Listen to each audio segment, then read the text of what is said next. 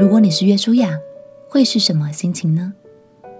朋友平安，让我们陪你读圣经，一天一章，生命发光。今天来读《生命记》第三十一章。摩西在世上的年岁已经进入到尾声，他虽然年纪大了，但身体依然健壮。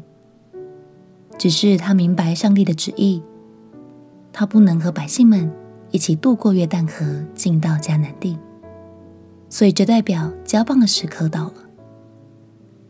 今天我们就要来想想，如果我们是接班人约书亚，那此刻的我们应该也是非常的紧张，毕竟以后要独当一面，再也没有老师可以依靠了。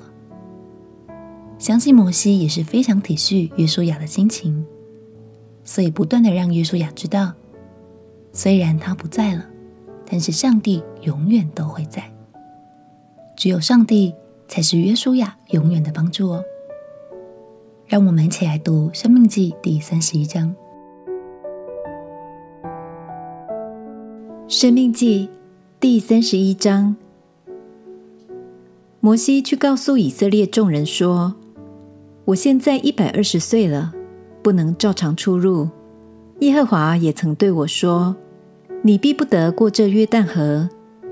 耶和华你们的神必引导你们过去，将这些国民在你们面前灭绝，你们就得他们的地。约书亚必引导你们过去，正如耶和华所说的。耶和华必带他们。”如同从前带他所灭绝的亚摩利二王西宏与二，以及他们的国一样，耶和华必将他们交给你们。你们要照我所吩咐的一切命令待他们。你们当刚强壮胆，不要害怕，也不要畏惧他们，因为耶和华你的神和你同去，他必不撇下你，也不丢弃你。摩西召了约书亚来。在以色列众人眼前对他说：“你当刚强壮胆，因为你要和这百姓一同进入耶和华向他们列祖起誓应许所赐之地。你也要使他们承受那地为业。耶和华必在你前面行，他必与你同在，必不撇下你，也不丢弃你。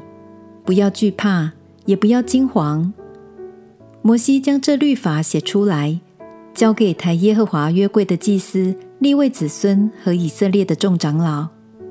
摩西吩咐他们说：“每逢七年的末一年，就在豁免年的定期住棚节的时候，以色列众人来到耶和华你神所选择的地方朝见他。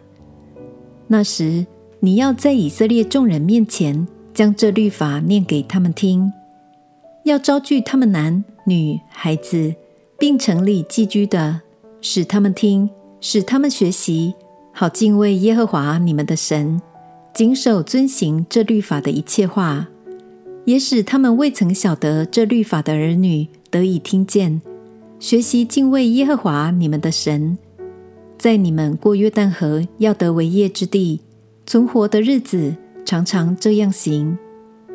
耶和华对摩西说：“你的死期临近了。”要召约书亚来，你们二人站在会幕里，我好嘱咐他。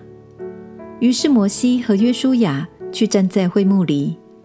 耶和华在会幕里云柱中显现，云柱停在会幕门以上。耶和华又对摩西说：“你必和你列祖同睡。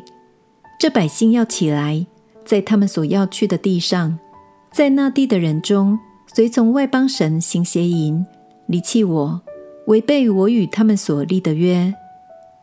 那时，我的怒气必向他们发作，我也必离弃他们，掩面不顾他们，以致他们被吞灭，并有许多的祸患灾难临到他们。那日，他们必说：这些祸患临到我们，岂不是因我们的神不在我们中间吗？那时，因他们偏向别神所行的一切恶。我必定掩面不顾他们。现在你要写一篇歌，教导以色列人，传给他们，使这歌见证他们的不是。因为我将他们领进我向他们列祖起誓应许那流奶与蜜之地，他们在那里吃得饱足，身体肥胖，就必偏向别神，侍奉他们，藐视我，背弃我的约。那时有许多祸患灾难临到他们，这歌必在他们面前作见证，他们后裔的口中必念诵不忘。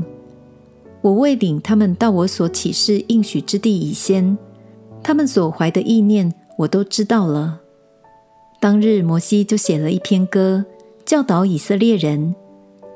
耶和华嘱咐嫩的儿子约书亚说：“你当刚强壮胆。”因为你必领以色列人进我所起誓应许他们的地，我必与你同在。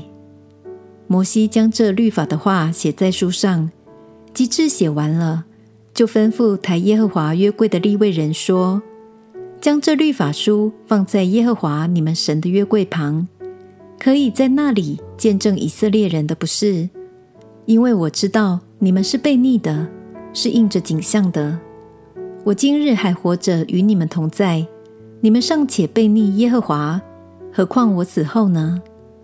你们要将你们支派的众长老和官长都招聚了来，我好将这些话说与他们听，并呼天唤地见证他们的不是。我知道我死后，你们必全然败坏，偏离我所吩咐你们的道，行耶和华眼中看为恶的事，以手所做的惹他发怒。日后必有祸患临到你们。摩西将这一篇歌的话都说与以色列全会众听。感谢神，除了当时迦南地的景况并不好之外，摩西自己一路走来也是相当了解百姓，相信约书亚也是了解的。但是神只告诉约书亚：勇敢，不要害怕。因为最重要的不是眼前的情势，而是明白神会一路都与他们同在。亲爱的朋友，你也正在难题的面前而感到无助吗？可能需要承担职场中的责任，也可能是要面对家庭中的管教问题等等。相信神今天要对你说：“孩子辛苦了。”希望你能相信我一直都在。也希望这样的爱与同在，能使你勇敢强壮起来。